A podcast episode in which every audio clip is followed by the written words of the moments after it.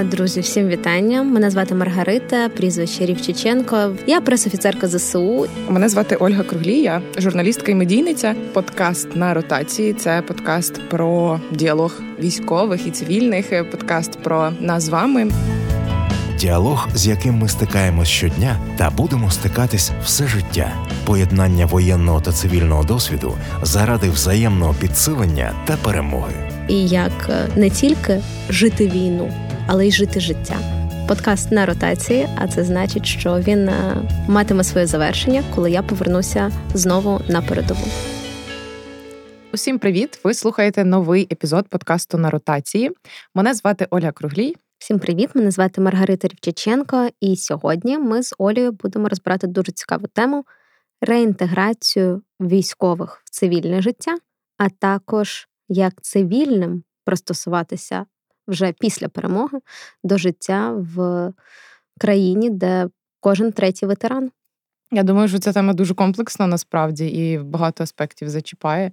Тому давай почнемо з нашого нашого нинішнього стану і з такої втоми і напруги, яку ми перед епізодом з тобою проговорили, теж можна якось проєктувати на цей епізод. Е, тому що коли ти знаходишся у війську, ти постійно в напрузі, бо Хоча, знаєш, от буквально зараз я зловила себе на думці, що можливо ти не є в напрузі, що буде з тобою по поверненню, тому що ти живеш життя, і в тебе є чітка, ну чітке завдання, чітка вертикаль. Чи точно ти живеш в напрузі? Е, Дивись, звісно, е, насправді, якщо ми говоримо саме в конкретний момент виконання певного наказу або певної там операції, в якій ти задіяний, ти в напрузі виключно через е, цю роботу. Насправді, в момент виконання там завдання і те, що я там говорила зі своїми побратимами, хто дійсно м, воює з, зі зброєю в руках, а не так, як я на інформ... на інформаційному фронті. А, Ні, просто це насправді дуже різні підходи, дуже різна напруга. Да? Це там певна зосередженість на кожній дії, це напруга виконання завдання, це напруга того, що якщо ти командир групи, ти маєш забезпечити, е, щоб всі твої люди, по-перше, повернулися, по-друге, також виконали завдання. І щоб все було ідеально. Тому це одна напруга. А якщо ми все ж таки говоримо про напругу повернення, то навіть зараз в мене вона є. Ну, давай я тобі опишу свою ситуацію. Наприклад, я мала е, стабільна, стабільний такий середній дохід, інколи вище середнього е, до е, повномасштабного вторгнення. Е, я знала, що я можу собі спланувати відпустку в цьому році. Я знала, що я можу відкласти гроші на щось. Е, я знала, що в мене там є певні заощадження, і якщо що, я собі щось перекрию. І це і це вже насправді ну, великий плюс, тому що там грошове забезпечення тебе як людини створює твій комфорт і якусь безпеку. Е, я знала, що там я живу в Києві, що це безпечне місце і так далі. В мене була робота, в мене була кар'єра. Я знала, що там через кілька років там мої послуги будуть коштувати набагато більше. Зараз же, коли я думаю про те, що я повернуся в цивільне життя, я не впевнена, що я вже буду тією спеціалісткою, якою була. Тому що, поки я була на фронті, е, люди, які займалися в моїй сфері своєї професії, вони вже зросли. Вони вже є кваліфікованішими, ніж я. І чи потрібно роботодавцю ну, людина з затримкою в професії в два роки? Це велике питання.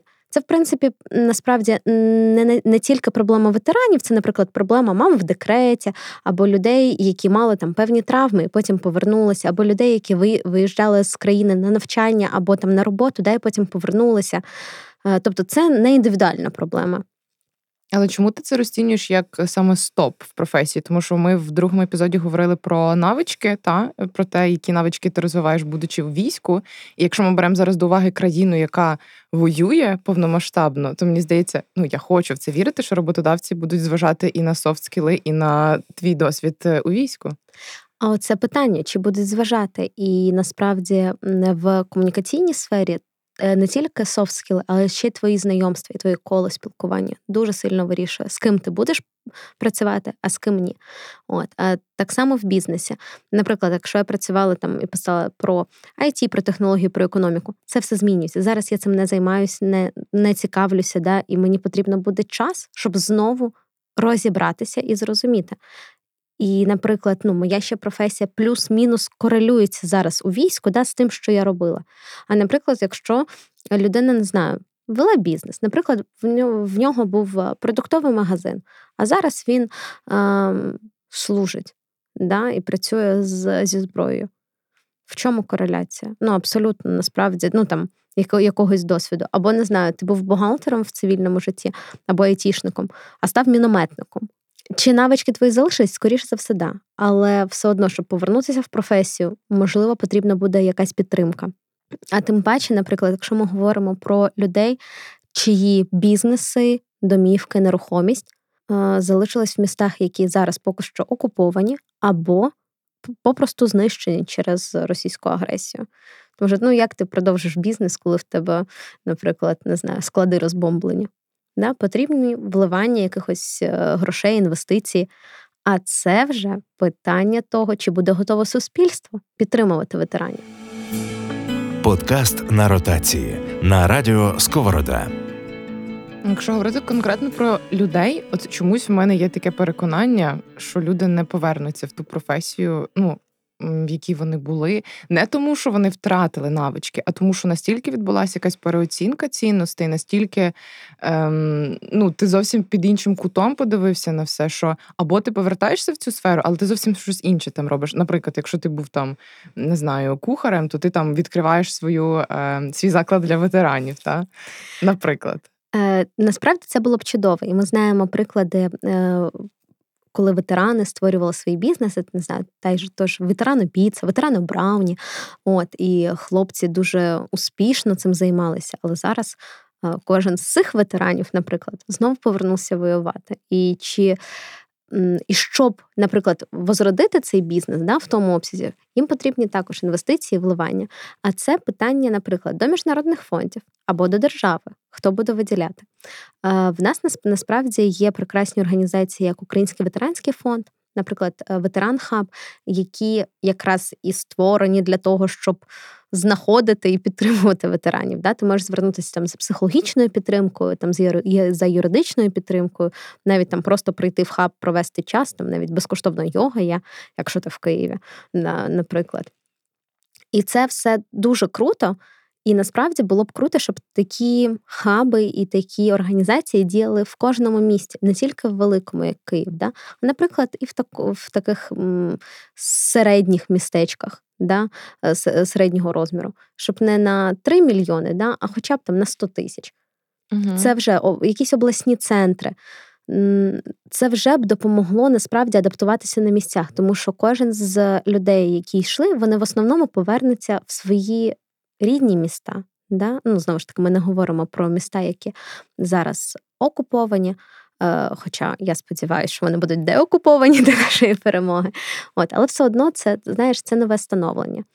І тут питання: от ти сказала, що люди, скоріш за все, не повернуться в ту професію, тоді потрібна перепрофорієнтація, а це нове навчання. А навчання це що? Це також гроші. Е, наприклад, в Київській школі економіки і в Києво-Могилянській академії в бізнес-школі. Там були програми до 22-го року, так точно, на які могли вступити ветерани або з величезною знижкою, або там по високому конкурсу безкоштовно. І навчитися якихось там, грубо кажучи, навичкам бізнесу, да, там, або там макро і мікроекономіки. І це насправді це може бути там перший крок до створення власного бізнесу і далі там для залучення інвестицій для, для іншого. Але ж не кожен хоче стати бізнесменом, або не кожен зможе стати бізнесменом. А ще питання насправді у твоєму віці: чи захочеш ти в 50 років змінювати професію, чи ні? Ну насправді так, рішень. Ну я не не думаю, що ми в цьому епізоді зможемо знайти рішення, та як бо бо ми не знаємо, як буде далі розвиватися країна. Але я така погана журналістка, я не підготувалася. В нас міністерство, е, яке займається саме ветеранами. Е, Є міністерство е, ветеранів, а є ще міністерство реінтеграції mm. територій. От і насправді і Міноборони, які займаються, наприклад, потім. Е, все одно ж там якісь е, там пенсії, військові, все інше, це все все одно йде через Міноборони. Е, і от що цікаво, мені б, наприклад, як майбутній ветеранці. Боже, ти ти закажеш, я не можу. Ми повернемося до образу ветерана, а коли ти кажеш, ти будеш ветеранка, я не можу цього. Ну так, так. І е, мені б було дуже приємно, якби там мій вклад в, в цю країну. Насправді повертався не пільгами за проїзд, тому що, скоріше за якщо в нас буде е, там понад 100 тисяч, а буде точно понад 100 тисяч ветеранів, тобто люди, які отримують саме УБД, учасник посвідчення учасника бойових дій, от то ну це буде просто недоцільно. Е, там всім давати знижки на проїзд або що. Але я б, наприклад, хотіла, щоб в мене там можливо були е, там знижки на комунальні послуги, тому що там це великий е, реально там велика частина твоїх розходів. І якщо ти поки що, наприклад, не працюєш, да. Ну, це це великий, якби була б велика допомога. Це, наприклад, якісь пільгові кредити, це, наприклад, оці можливості навчання. Тому що навіть просто пільговий кредит взяти під бізнес да, з меншою кількістю відсотків і з більшим. Е, з більшою кількістю, наприклад, років, які ти можеш виплачувати, це вже дає тобі е, ну, якусь надію, що ти швидше зможеш е, запустити бізнес і швидко відбити ці гроші і віддати їх. От, е, І насправді це б стимулювало і економіку. І таким чином ветерани б вже перейшли на економічний фронт, і ми б тоді разом його підсилили. Маргарита, ти дуже красиву картинку насправді описала, але я от згадую взагалі е, такий ну, критичний погляд, хочу на це пролити. Ставлення нашого суспільства трошки споживацьке, насправді до пільг. І навіть якщо ми не говоримо та про кредити для бізнесу, а ну в цілому там про ну ці ж можливості, та так звані, які дає УБД, ем, то чи не думаєш ти, що суспільство може суспільство, яке є ніби цивільним, і сім'ї, якого є цивільним, буде е, ну, якось обурюватись та, через цей ряд пільг, на які я ну, беззаперечно вважаю, що військові заслуговують. Тобто, ну яка межа? Як як це має регулюватися? Межа насправді це межа, мабуть, здорового глузду. От і зло і знову ж таки, якщо це ну, там, от я ветеранка, це значить має бути моя пільга. Це не значить, що мої діти, моя бабуся, не знаю, моя мама також можуть їздити безкоштовно. Це як оце посвідчення Чорнобильця, я пам'ятаю, колись От. було. Ну абсолютно ні. Тобто, і зараз, наприклад, це посвідчення. Е, я ну перепрошую, звісно, але посвідчення дітей війни, е, ну ще тої війни, Другої світової, да, які там діють, і все інше. Ну Ого, я навіть не знала, що діють. От, ну, тобто... Ну, от, от чи не здається, що от те все, що ти назвала, ну ці пільги, що це пережитки от того минулого? Насправді ні. Е, дивись, ми можемо, до речі, повернутися до минулого. Це цікава дискусія, тому що навіть зараз, в сучасній Україні, нагадаю, да, 91-му році ми отримали незалежність. Пільги мають учасника бойових дій Другої світової, учасники Червоної армії. Але, наприклад, учасники УПА, да, хто воював, або люди, які провели в таборах по 30 років, чи не заслуговують вони на якусь допомогу? Ну я вважаю, що заслуговують. А чи мають вони її? Ну, як це одна держава виписувала пільги, а інша ну, отримує? От, не мають. А хоча це ж наш народ, і це була насправді також наша боротьба. І е, воїни УПА боролися і як проти е, німецько-фашистських військ так і проти радянських військ, які насправді окуповували Україну, да, якщо ми там ну, дивимося реально вже в історичній перспективі.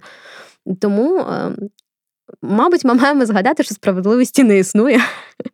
Але От. ми маємо прагнути принаймні зараз до цього. Так, так. І і сподіватися, що ем, ті державні службовці, які будуть прописувати ці політики, вони будуть дивитися не тільки на економічну доцільність для держави, але й е, думати про те, що наскільки люди, які вийдуть після війни, будуть насправді себе комфортно почувати в цивільному житті, настільки ж вони зможуть стати і допомогою для цих, для цього ж там цивільного життя, для тилу, для економіки, те, що ми з тобою говорили, да, там, або для інформаційного фронту. Бо навіть пост ветерана або ветеранки в Фейсбуці про те, що йому там не виплачують зарплату, або не знаю, там не оплатили лікування, яке мало оплатити, може насправді зняти з посади якусь людину. Тому що громадське обурення, да, і в нас е, революційний такий народ. Yeah, Бастувати. Громадянське суспільство в Твіттері працює. Да, Шакалячий експрес, так точно. Ну от, і насправді, ну, воно, воно може і так спрацювати. І тут не треба недооцінювати ту кількість людей, яка прийде, да? і і насправді ту силу людей.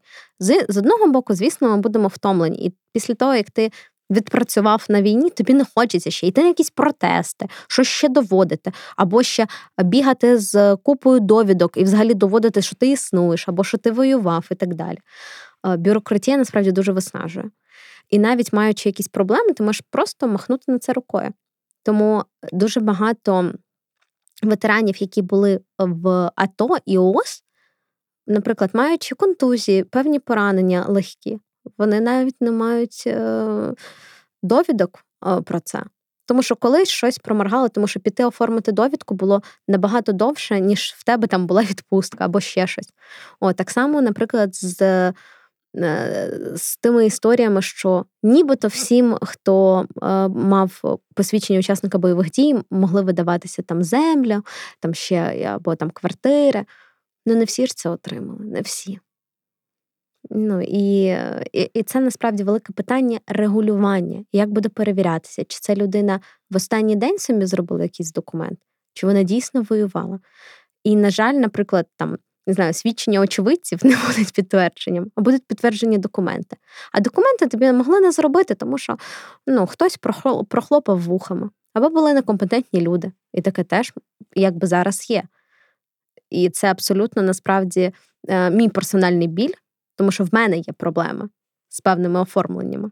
І не тому, що це там я не хочу цього.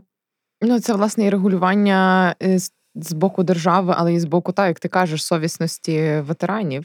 І якщо Або не ветеранів. Власне, та. Ну знаєш, ти сказала про регіони. Мені здається, що навіть якщо порівнювати з 2014 роком, вона вже ж з 17-го року реформа децентралізації впроваджується. Uh-huh. І якщо це там добросовісні голови ОТГ, знову ж таки, та якщо це внизу буде нормально робитися, то навіть ті ж самі е, маленькі підприємці, та ну люди будуть повертатися в свої громади, і, і, і в тому числі ветерани. І я дуже сподіваюся, що будуть приносити щось до, до своїх громад.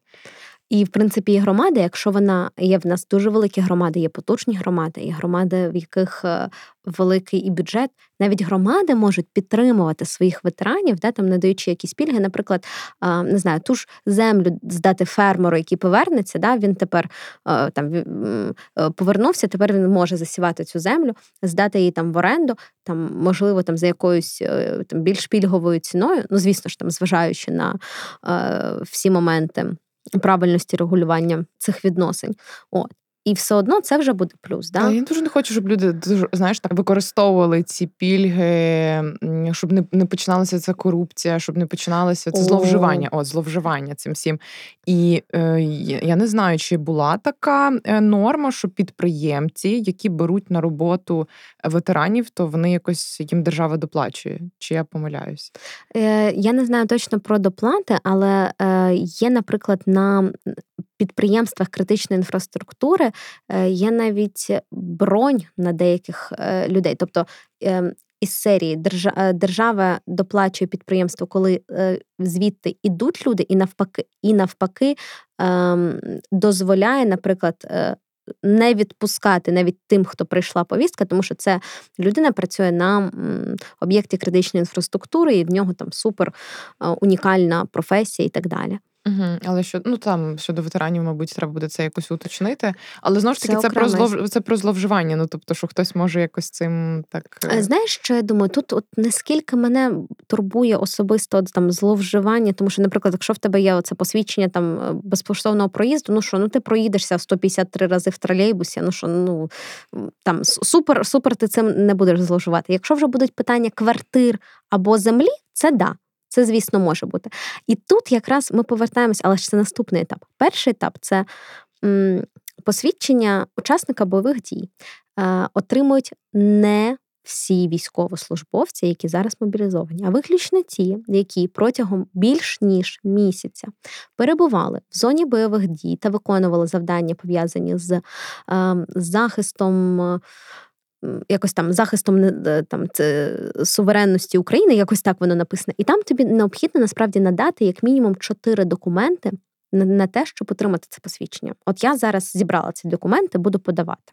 От подивимося, чи чи дадуть мені, до речі, це посвідчення, чи ні.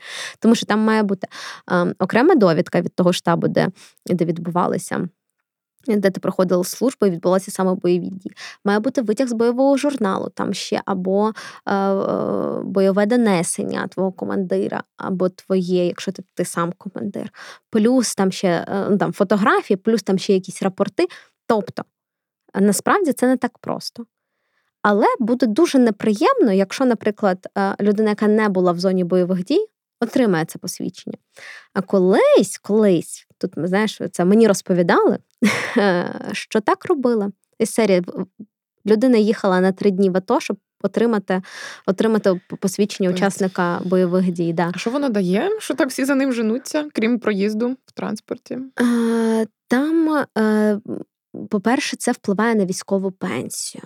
По-друге, да, військова пенсія насправді може бути дуже непоганою в порівнянні, наприклад, з пенсією навіть вчителя в школі або лікаря.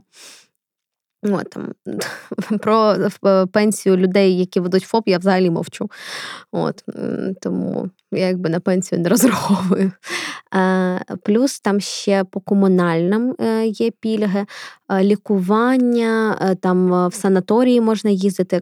і і оце ж давали там землю. От плюс, наприклад, в кожній громаді можуть бути визначені додаткові окремі пільги. Наприклад, якщо там в твоєму місті чи селі голова вирішує, то він може це зробити окремим якби наказом по по своєму е, місту, селу, регіону, ну там ОТГ. От, І будуть додаткові пільги. Ну, не так прям воно ну, воно звучить е, е, потрібно, особливо коли ти справді воював і тобі ну, хочеться мати відчуття, що держава тобі дякує. Але це не прям таке, що всі за цим ну, женуться. Навіть коли ти розказала про цю історію на три дні в АТО. Це це для мене знову про цей консюмеризм наших людей, що типу, о, пільги, та треба все зібрати, mm-hmm. просто щоб вижити все. Це так само, як е, із серії в нас на кожному стовпі написано, що там ветеранам АТО та там вагітним жінкам без черги. Угу. Ну, це ж теж не працює. Типу, не пропускають? чи Ну, то. Тебе не пропускають? В мене нема е, такого посвідчення. Ага, але ну е, якби... Ну, я коли в поліклініку державну ходила, то там хлопці пропускали без черги, знаєш. Е, Якщо вони по формі, то можливо через те, що проходила якраз медкомісію, uh тому що посилають в в поліклініках проходити медкомісію швидше по району. Я так, наприклад, проходила. Да, нас теж пропускали, тому що ну, типу, тобі виділяють день, от в тебе є цей день, ти маєш за один день пройти всіх лікарів. І якби не хвилює, що там черги чи не черги. А якщо от. ти просто йдеш, ну не медогляд, а якась там в тебе болячка? Е, Ну, з болячкою, якщо ти зараз діючий військовослужбовець, ти йдеш до військового шпиталю. Uh-huh. А, І до речі, ти ж не просто йдеш, тобі мають в твоїй частині виписати направлення щоб тебе потім прийняли в цьому шпиталі. Треба окремий епізод присвячений бюрократії. Це буде просто крик душі Маргарити. Да, це це насправді жахливо, тому що е, мені дійсно простіше відпроситися на годину, поїхати в приватну клініку, заплатити гроші свої. І зробити щось швидше. Або, наприклад, там деяких лікарів немає в військовому шпиталі, от, або там якісь такі речі. Тому а так нас гарно розвивається мінцифри, і так багато всього діджиталізується. Я думаю, що можливо, все ж таки з часом е, все зміниться. Ну, принаймні, після ну, перемоги. Так я точно? я сподіваюся. В нас, до речі, в Міністерстві оборони тепер є е, спеціальний департамент, який буде займатися діджиталізацією. Можливо, приберуть всі папери. Але знаєш, я поки що не можу уявити, е, як е, полковники чи генерали сидять в якісь е, аплікухи з з айфону, да, там, і не знаю, там підписують накази. Ну, Тому що, наприклад, реально навіть в воюючого генерала. Той, який от сидить тобі в бліндажі, в нього може йти десь година-дві часу на день, а це уяви себе, просто на підпис всіх документів. Навіть інколи не те, щоб прочитати, а просто тому, що є певні ну, правило, що там цей документ має бути завізований, крім всіх-всіх, ще й там командиром ОТУ. І людина просто підписує, підписує, підписує, підписує. От. Ну, а була б дія, то міг би один раз, використавши електронний підпис, це зробити. Ну, сподіваємося, що це скоро стане можливим. Бюрократія це невід'ємна частина поки що Збройних Так. сил України. Е, я думаю, що дуже цікаво було б поговорити про образ ветерана. Е, та, але я, я тримаю це в голові. Але до ти сказала про свою про свої такі побоювання, та щодо Та. повернення. Я можу як цивільна поки що е, сказати про свої свої страхи, бо я вже це озвучувала в декількох епізодах. Перше, це те, що е, військовим буде роздаватися індульгенція. Бо ми з тобою говорили, що з війська будуть повертатися різні люди, які власне різні люди туди вступали. Та Абсолютно. І це такий великий великий страх. А друге, це те, що я сказала, це от про ці. Пільги, я пам'ятаю, що коли я вступала до університету, то на дітей, е, учасників бойових дій, поширювались пільги. Ну і мені, наприклад, було образливо, що там, там ця дівчина чи цей хлопець мали якісь нижчі бали, але там через те, що їхній батько чи мама воювали, і теж ну ми не знаємо, як після історії з трьома днями в АТО. Ну тобто, це теж ем, ну це така нерівність в суспільстві. Але, от, наприклад, ти сказала про вступ. Е, Моя сестра молодша вступала цього року. В неї в сім'ї. Ну, я вже не рахуюся членом сім'ї, якби по законодавству, тому що я 25 років, да, за мене вже батьки не відповідають. Тобто, я, наприклад, для неї не маю жодного там стосунку. Але батько воює. І, наприклад, е, якщо ти це та пільги є для учасників, хто вже типу пройшов. А для Ага. тих, хто зараз, наприклад, воює, пільг не було. А тобто ті, хто з 14-го року. Саме. Ну да, тому що зараз ще немає механізму. От. А пройшов, да, пройшло на той момент більш ніж півроку. І таких, наприклад, батьків, кого діти вступали, вони також були. Це добре, що там моя сестра е, добре здала ці всі іспити і вступила також на бюджет.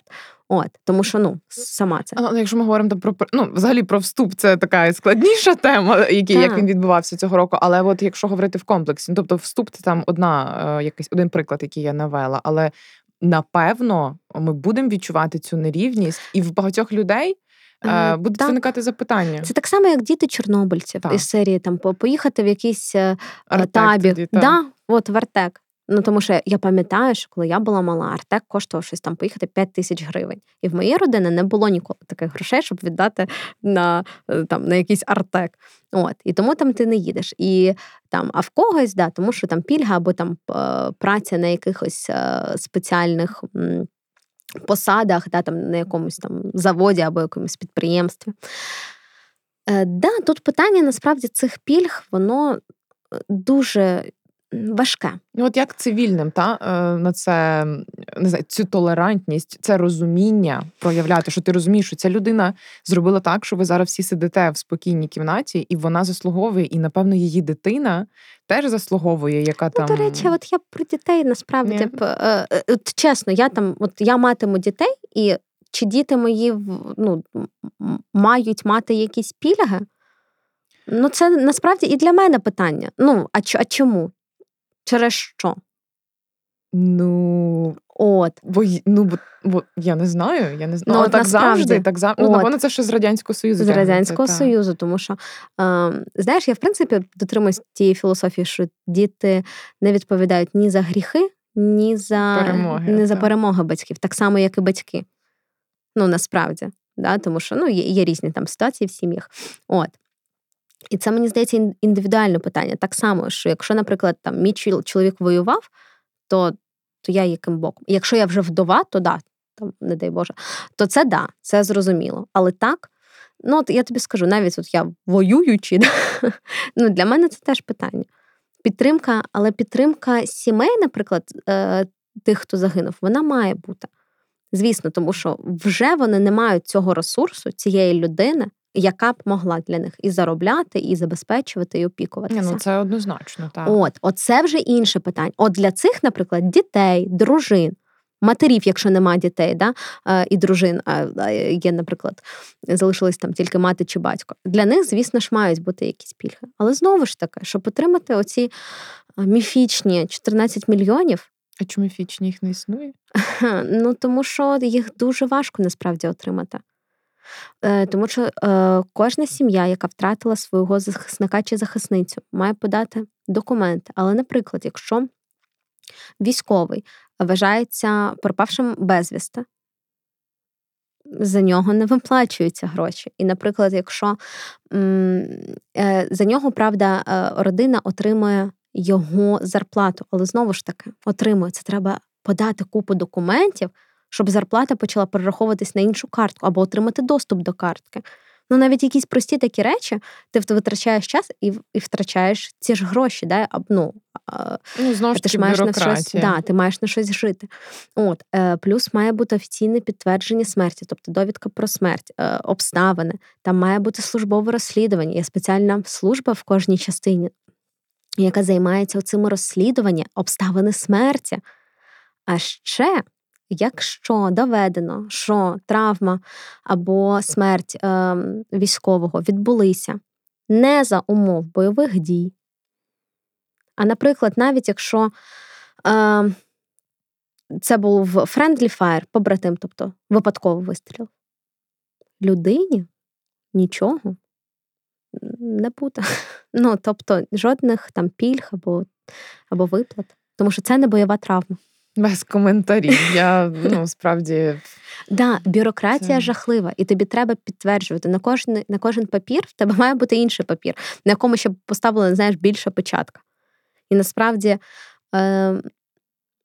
знаєш, я вчора наблюдала таку картину, вона мене так вибісила відверто, тому що на Майдані стояла людина, е, чоловік в піксельному одязі і просив скинутись на потреби 26-ї бригади.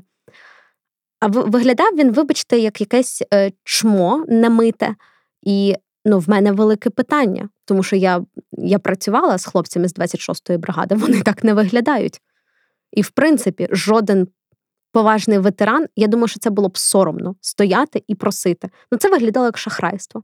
І ця людина напялює форму. Ну, це ще я... один ризик. О, Я я впевнена, що в нас буде мільйон цих псевдоветеранів, так само, як зараз було після Другої світової війни.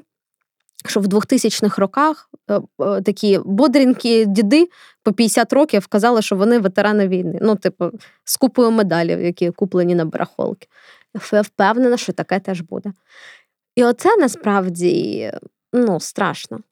Тому що ну, мене це відверто бісить, і я впевнена, що це може породжувати конфлікти. І, наприклад, такого е, псевдоветерана можуть просто не знаю, побити. Тому, ну, можливо, це має якось регулюватися, там забороняти ходити у формі чи можливо. якось так? Ну, е, Я б сказала, да, що форма це все ж таки ну, певний привілей, і це показ. Ну, не знаю, я пишаюся, наприклад, тим, що я ношу форму. Це для мене не просто там повсякденний одяг. Я, е, крім того, що, наприклад, коли ти військовослужбовець по формі, ти там не можеш е, ходити без головного убора, або що ти не можеш, наприклад, їсти на ходу. Да, там, ну, ну, Якісь такі там є речі. Е, крім того, ти, звісно ж, не можеш вживати алкогольні напої. Тобто, якщо ми кажемо там по мирному часу, коли ти приходиш додому, в тебе закінчується от, там, робочий день, день служби, да, ти перевдягаєшся в цивільне, ти можеш там, піти не знаю, в ресторан і там випити вина. От, Але і там все одно ти якби ти служиш там свій контракт, але ж ти не є на службі. В принципі, по формі там бути а, там, накуреним або набуханим це взагалі ну, якийсь е, прям сюр. Ну, Це це не те, що не можна. І це е, я вважаю, що це буде ну, реально принижувати носіння форми. Поєднуємо воєнний та цивільний досвід на ротації. Я думаю, що от е, до всього того, що ми перелічили, треба бути готовими. Насправді, що це буде. Ну, типу, та ми не можемо зараз сказати, що ми будуємо якесь утопічне суспільство після війни. Ні, так не буде. І... Абсолютно. Але я от ще хотіла би до цього мого страху повернутися. Угу. Ми вже з тобою так трошки зачіпали про цю індульгенцію для військових, про насилля, mm, про алкоголізм. про... Ну, знаєш, мені, наприклад, страшно буде е, заходити в ліфт з людиною, яка в ліфт чи в потяг, в купе, яка є на підпитку, але вона у формі, і їй ніхто нічого не зробить, бо вона у формі. Насправді, оце е, питання зараз до органів, які мають це контролювати. Є ВСП. І людина в формі не має права бути на підпитку. Ну тобто, е, те, що ми про це говорили, і те, що е, хтось собі дозволяє таку да, таку поведінку. Е, Ну, суспільство це толерує. Ну він же ж з війська, ну він же ж контужений, ну йому же ж складно, ну він може випити. Ну що такого? Ні, це от знаєш, в мене абсолютно є якби чітка позиція. Коли е, це був скандал про те, що е, від е, військового погано пахло, його вигнали з потягом. От. Це одна справа, коли ти їдеш з бойових, і ти дійсно можеш пахнути, ну, типу, я тхір. І ну, вибачте, це вже не ваша справа. Але алкоголізм чи в стані наркотичного сп'яніння це вже порушення закону. І в будь-якому випадку, чи це чи ти в формі, чи ти не в формі, ну, ти порушуєш закон, і ти маєш якби нести цю відповідальність. Справа в тому, що. Знову ж таки, це те, про що ми говорили в кожному, мабуть, епізоді, що е, суспільство дуже часто знеособлює, що от є ЗСУ, і всі це котики, сонечки, це єдина е, маса ангелів, які закривають наше небо. Ну, це от, от, от, все. От, Насправді це люди.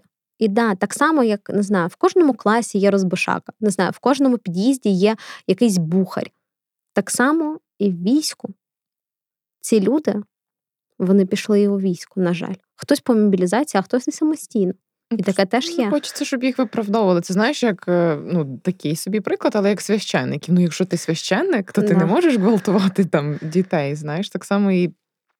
Десь ну, така буде виправдання да, військовим. Це питання моралі, але з іншого боку, от, наприклад, я тобі скажу відверто, мені дуже прикро чути е, там фразу, і мені буде страшно зайти в ліфт з військовим, тому що в мене нещодавно була така ситуація. Я їду по формі, і зі мною в ліфт дві жінки не зайшли. Я виглядаю, як не знаю, маньяк вбивця, ні, я просто у формі. І мені було е, ну, прикро, це білий день. І це образа. І якби тут, знаєш, мабуть, треба зважати, що якщо це ну, дійсно от, от е, питання там е, на підпитку, алкогольне сп'яніння, буйства, да, просто там ну, якесь саме негативне поводження і агресія, фізична агресія, то, звісно, людину треба пакувати, здавати поліції, а там далі вже органам ВСП і так далі. Але якщо з вами просто поруч їде військова або військова, ну то трошечки якби неприємно, коли так не звертають увагу або навпаки ігнорують. Або це моє улюблене. Е, в мене, в принципі, дуже великі питання до чоловіків, які не встають в метро і не поступаються е, жінкам місцем. От, А коли не поступаються жінці у формі, то вибачте, ну, в мене взагалі питання до вашого виховання. Ну, от Мені було неприємно, і це моя історія. Я тобі скажу, як мислить пересічний цивільний. Е, Ну, Це військовий, е, значить, він е, в нього ПТСР 100%, значить, він бухає, значить, він буянить. Краще не буду його зачіпати. Mm. А це таке, да, е, знеусоблення. Так, знову ж таки, знеусоблення. Ну, тому що там, от чи схоже, я тобі там на ПТСР військового, що бухає і піде когось пиздити. Ні, Зараз не у формі. Не, не у формі. А насправді то може, знаєш, після таких то слів. Але це все жарти, і насправді, ну, знову ж таки, ем, в кожній ну, в кожній отарі є паршива вівця. Ми маємо на це зважати. Але так само ну, треба пам'ятати, що це все ще такі ж люди. До війська пішов ваш сусід, не знаю, е, розробник дизайну для вашої квартири, е, людина, яка робила аплікуху е, доставки в голову.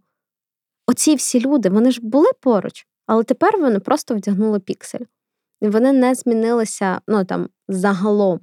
В нас не змінилося щось глобальне. І тому ну, таке ставлення, як, наприклад, якраз неприйняття або боязнь, воно дуже відштовхує. І тоді в мене зараджається питання: да? а на що я тоді роблю, якщо мене тут ніхто не чекає? От, і це насправді найбільше питання взагалі реінтеграції військових. Просто одна справа, що тебе там чекає родина, мама, не знаю, там когось кохана або коханий. Це все прекрасно. Але ти ж живеш не тільки в сім'ї, ти живеш в ком'юніті. І коли ком'юніті, а ком'юніті і наше суспільство цивільне, воно більше навіть за складом, за кількістю людей, да, ніж військове.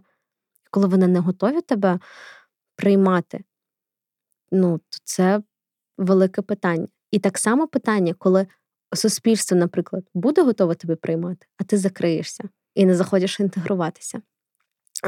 Я насправді хотіла б навести приклад в Штатах після іракської кампанії понад 30% військових які пройшли Ірак, не змогли реінтегруватися, не змогли знайти себе.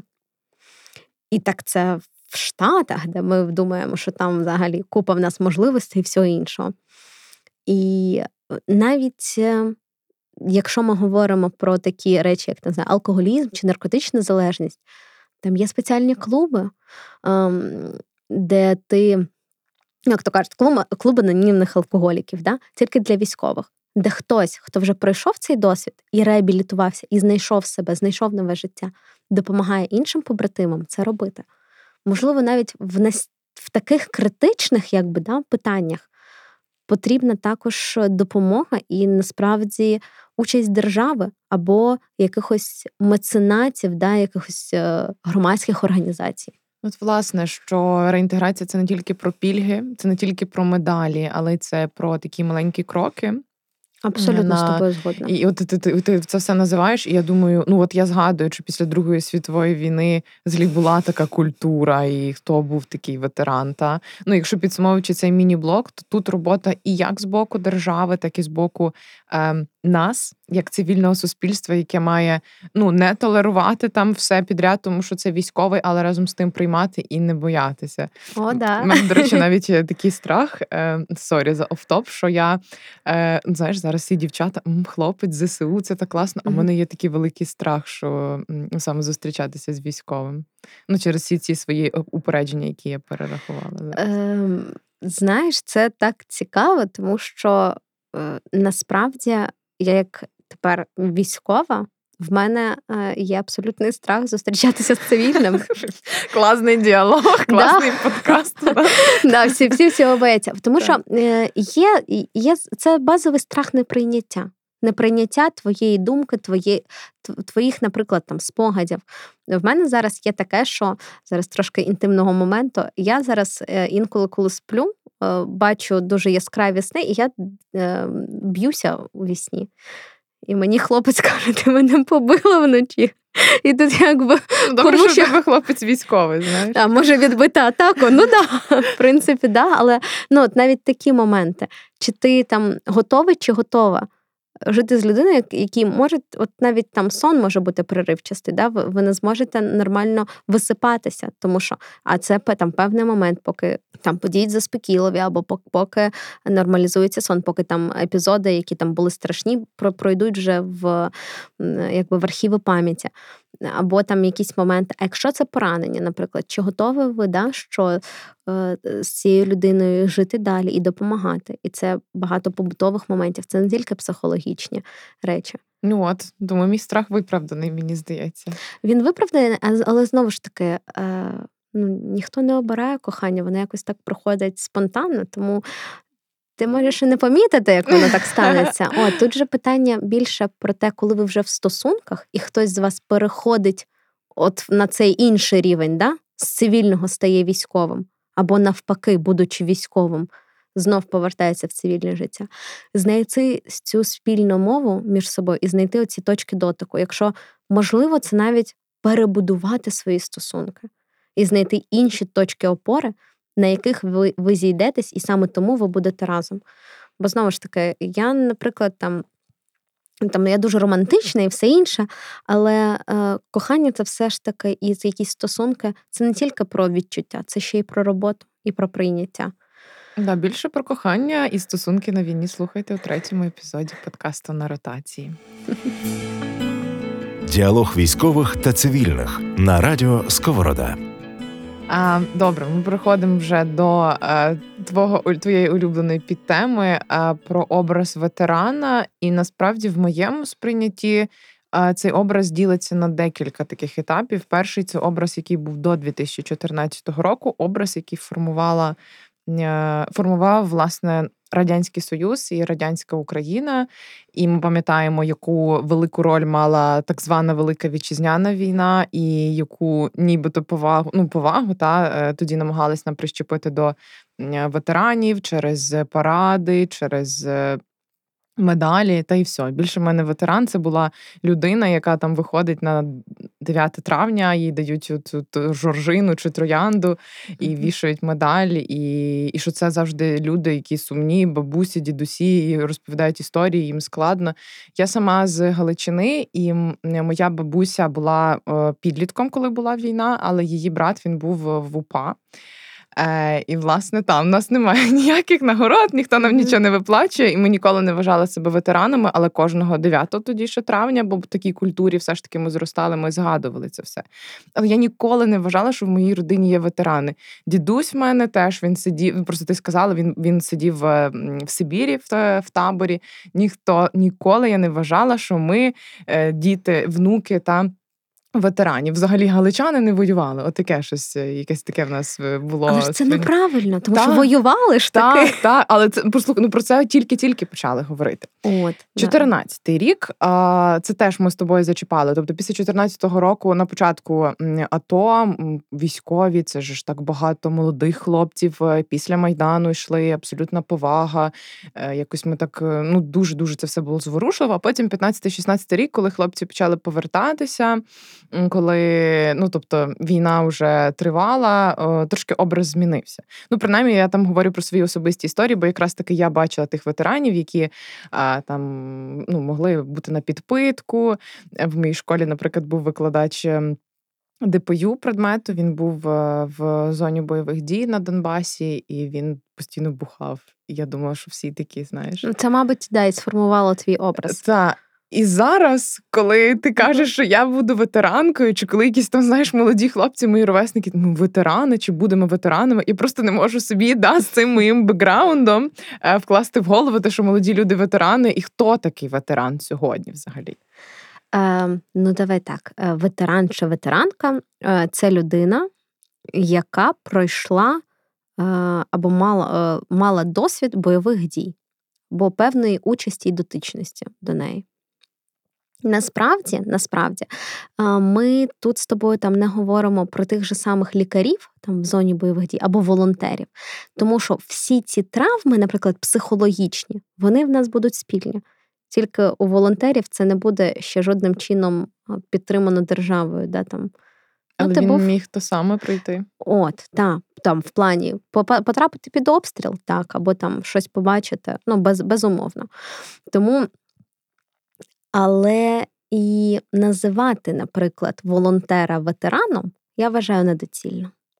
Тому що ветеран це саме військовий, це м, конотація слова, да, що це саме військовий. І це якраз нас і відрізняє. Це насправді теж мій великий біль, коли, наприклад, там. Е, якісь люди, які не дотичні до війська, носять форму або там їздять по зоні бойових дій, тому як туристи і вважають, що це типу нормально, і потім їм держава ще щось зато має давати. Ну, в мене велике питання, тому що е, для людей, які пішли самостійно, да, як я, е, питання того, що ти вдягнув цю форму, і це твій вибір, і і це якась відповідальність ти несеш за це. Воно завжди завжди постає. А тут хтось, як тактичний турист, приїхав, поїхав і теж вважає, що він там війну бачив. Ну, дивне, дивне мене Але ж є реально ветера... Е, волонтери і медики, які роблять е, не менше, ніж військові. І чому вони не можуть називатись ветеранами? Це цікаве питання. А це питання до регулю... Е, регулювання насправді державного. Тому що, а як ти під... ну, підтвердження, да? Того, що, Якщо що це було... справжньому ветерану складно інколи підтвердити. Да? Ну, Навіть такі прості речі. Тому е, знову ж таки, очевидець війни, да? і людина, яка приймала безпосередню участь в бойових діях, це теж різні речі. І тому просто слово ветеран, воно саме походить від того, що це були люди з армії, саме які мали цей досвід, і потім вони вийшли. Не думаю, що ми стикнемось з тим, що. Ем, будуть, наприклад, називатися ветераном і люди, які е, там не були в зоні бойових дій, але служили в армії в цей час, і все інше. Тут е, насправді буде питання, чи будемо ми це героїзувати, чи просто ветеран це буде людина, яка служила в армії там з 2014-го, не знаю, по 2023 або там 24 рік або там ще якийсь. Бо я не знаю, скільки ця війна буде тривати. От. Тому насправді питання. А образ, от, да, він дійсно такий не шаблонний. Це може бути невеличезний двометровий чоловік в татушках е, з накаченим біцепсом. Це може бути о, такий от шпиндик, як я, е, і насправді таких людей, які типу не вписуються в цей образ воєнного здоров'яного, насправді більше. І тому. Е, Знаєш, навіть цікаво, грубо кажучи, кому поступатися місцем в транспорті, да? тому що е, ветерани, які отримали травму, вони в основному е, не позначають себе ніяк. Да? Як ти дізнаєшся, що там людині важко стояти, або там важко дихати, або ще щось. Колись я пам'ятаю, я бачила е, рекламу е, певної соціальної соціальна реклама про те, що люди, які перенесли здається, операцію на серці, мають носити якийсь там значок, щоб інші люди розуміли, що в них е, є певні проблеми з серцем, щоб їм там поступалися місцем, щоб там допомогли чимось там в разі чого. Да? Це так само, як. Е, е, мають якимось чином там позначати себе люди, які дотичні до певної релігійної течії, які там не хочуть, щоб їх реанімували, і так далі. Можливо, дійсно там але це позор, якщо себе ветерани будуть, е, ну, в сенсі, ти маєш на увазі якось ідентифікувати, щоб да. коли ти не у формі, чи коли ти у формі? Е, Ну, по формі тебе і так бачать. Можливо, коли не по формі. Тому ну, що коли ти у формі, тобі не уступають місце, і ти маєш якось себе маркувати. Це дуже ну так собі для нашого суспільства. Ну чому? До речі, це питання: а а чому ні? Тому що, ну, наприклад, е, я вважаю, що це престижно зараз воювати. Для мене це престижно. Для да, мене це повага. Я ж про те, що типу не треба себе якось. А е, як? А як? Ну, типу, да, це, це не зірка Давида, як на розстріл. Але ну, ну от, а як люди зрозуміють? Ну, в Тому, формі, що напевно, треба ходити завжди. Чи зі значком. Ну, я не знаю. так. От от велике питання. І насправді це ну, це питання воно е, відкриває нам глибші е, якісь теми про те, що а чи потрібно, наприклад, на е, приватних підприємствах або навіть на державних впроваджувати якісь там е, пільги для ветеранів? Да? Навіть отак. Да? А як ти будеш ідентифікувати? Ну да, там всі мають подати якісь там документи, знову ж таки, документи, знову ж таки ще щось. Або я думаю, що скоріш за все чисто з такої практики нашого суспільства. Я думаю, що ветерани про ветеранів будуть згадувати на день нашої нової перемоги, потім 14 жовтня. Ну і де, деяких, хто залишиться кадровими військовими 6 грудня. Все. Ну, так.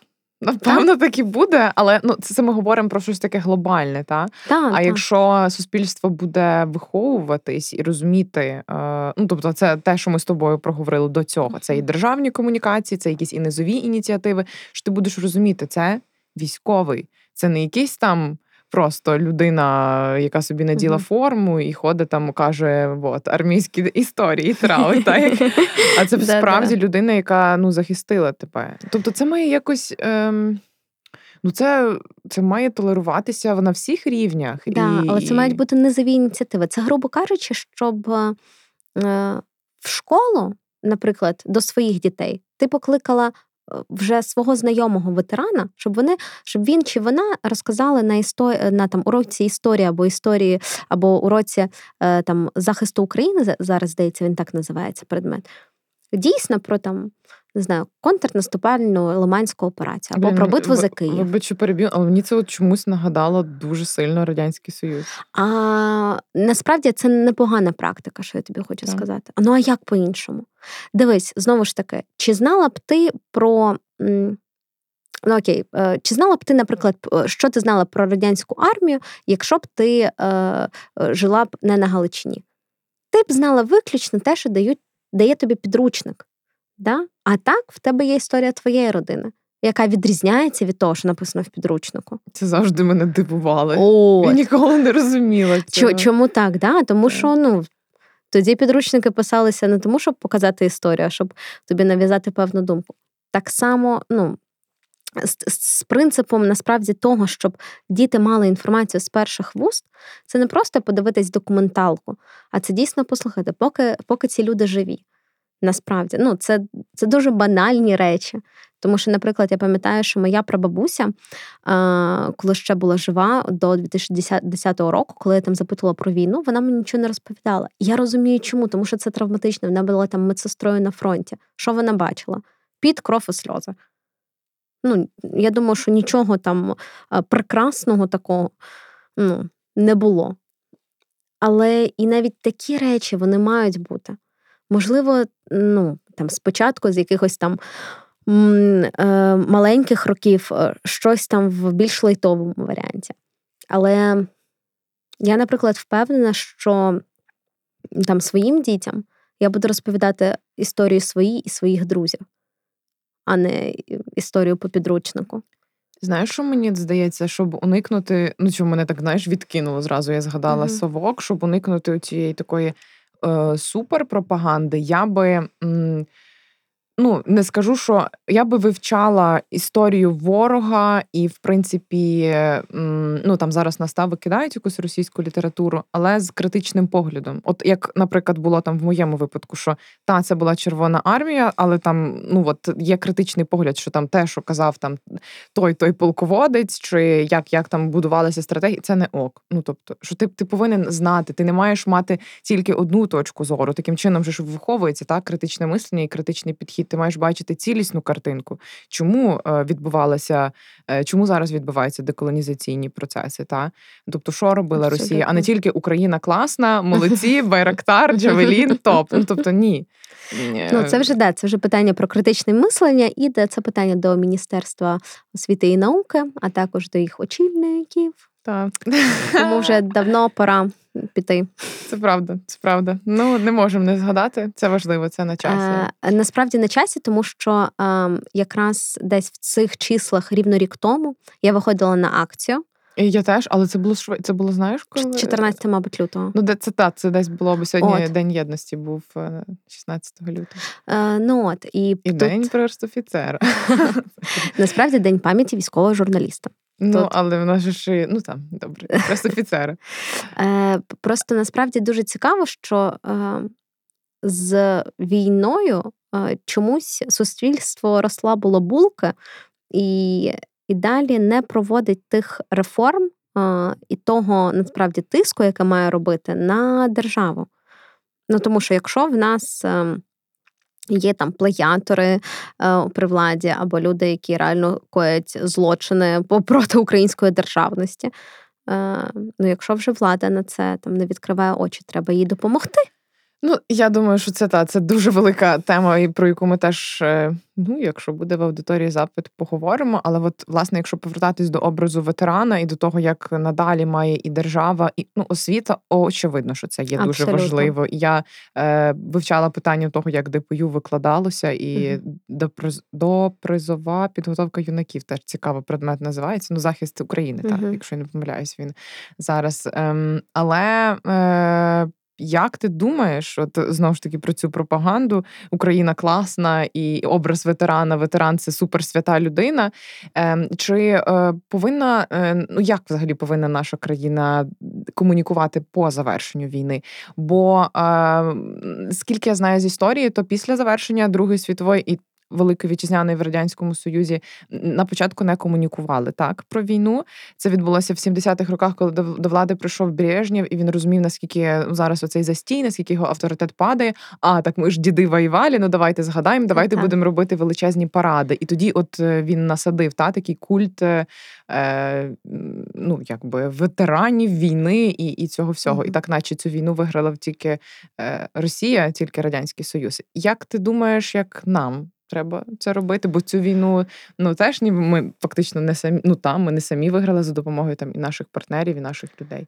Е, Так, за допомогою партнерів, але знову ж таки, поки звичайний вкраїнчик ножками не піде в окоп, жодна техніка не запрацює. Цей вкраїнчик має сісти за цю техніку і запрацювати. Тому тут абсолютно я з тобою не погоджуюсь в тому плані, що там е, треба згадувати супер пропагувати, що ми тут ми не самі, ми насправді самі. Е, і в більшості своїх випадків ми самі.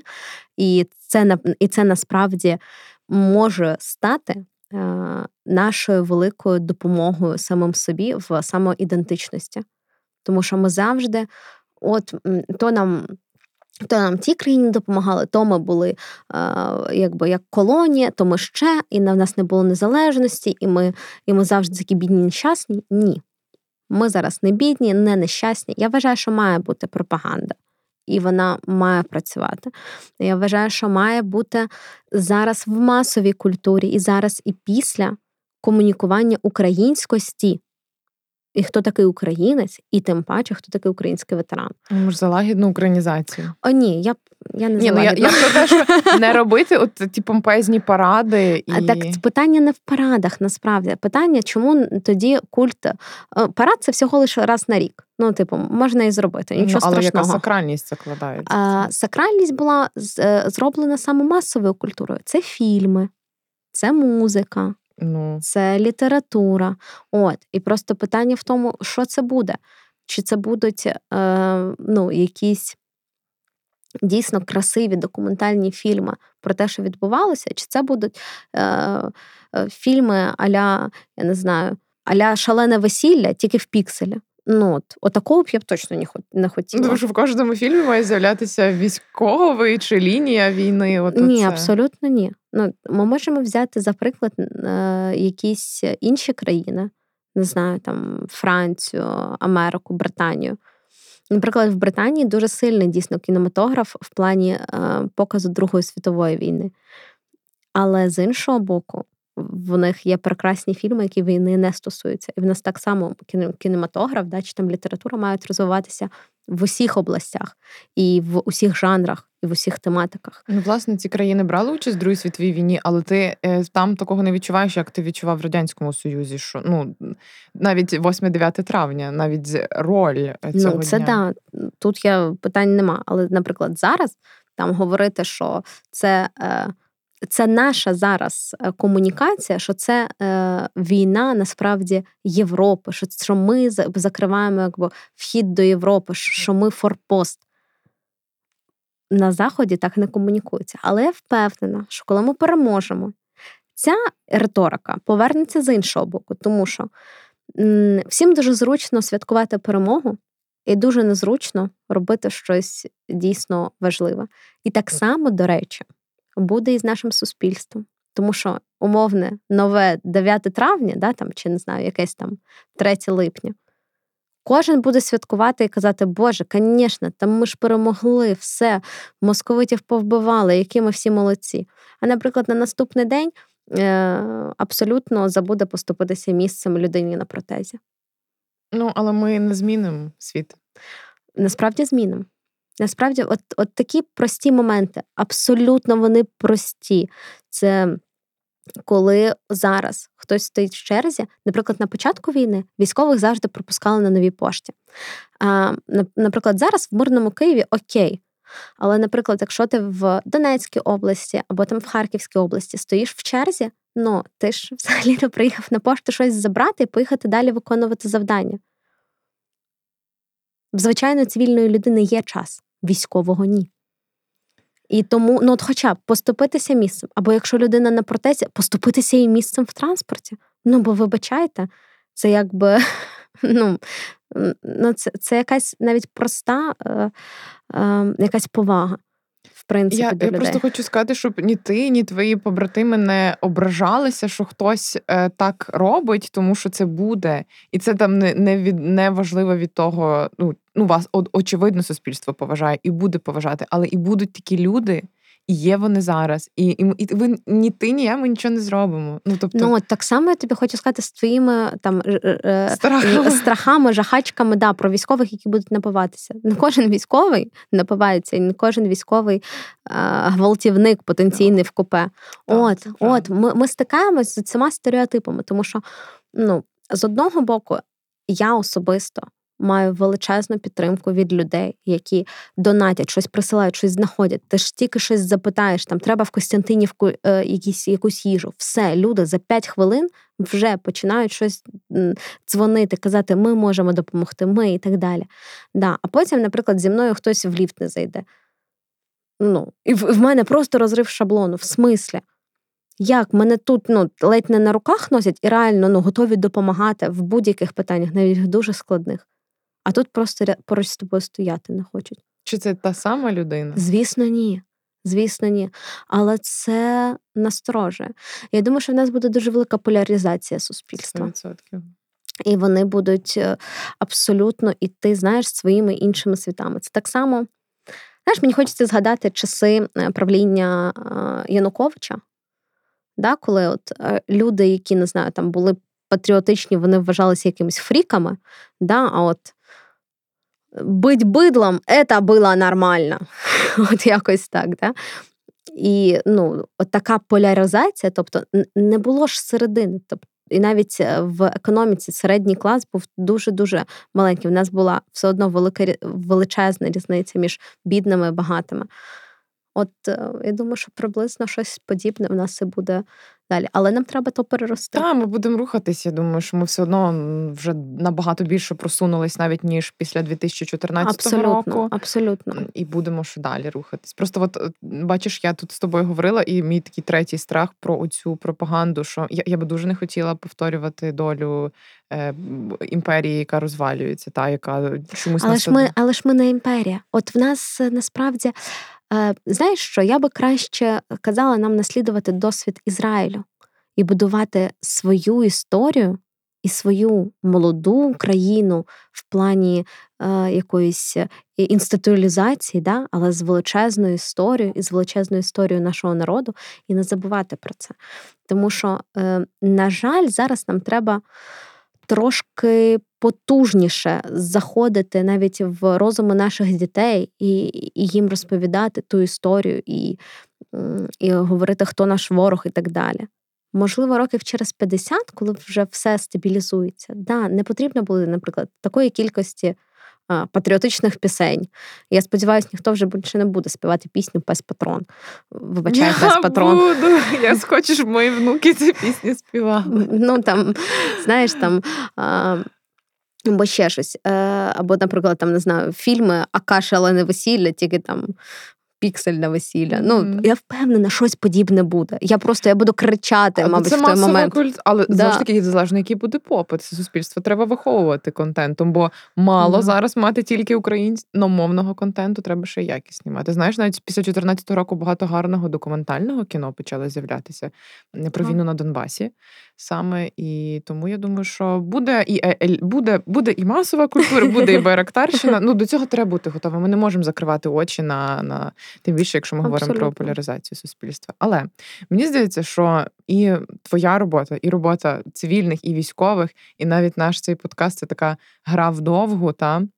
Тому що ми дуже е, ну, ми так загадуємо та наперед, але ми розуміємо, що це велика кількість роботи на різних рівнях, е, і я впевнена, що військові, які будуть повертатися е, у цивільне життя, вони будуть приносити не тільки, ну в тому числі якісь свої знання, але і ще цю дуже міцну е, ціннісну базу, та і розуміння того, хто ми є, е, за і що ми воювали, та, та і, і що ми нам би дуже не хотілося цього допускати.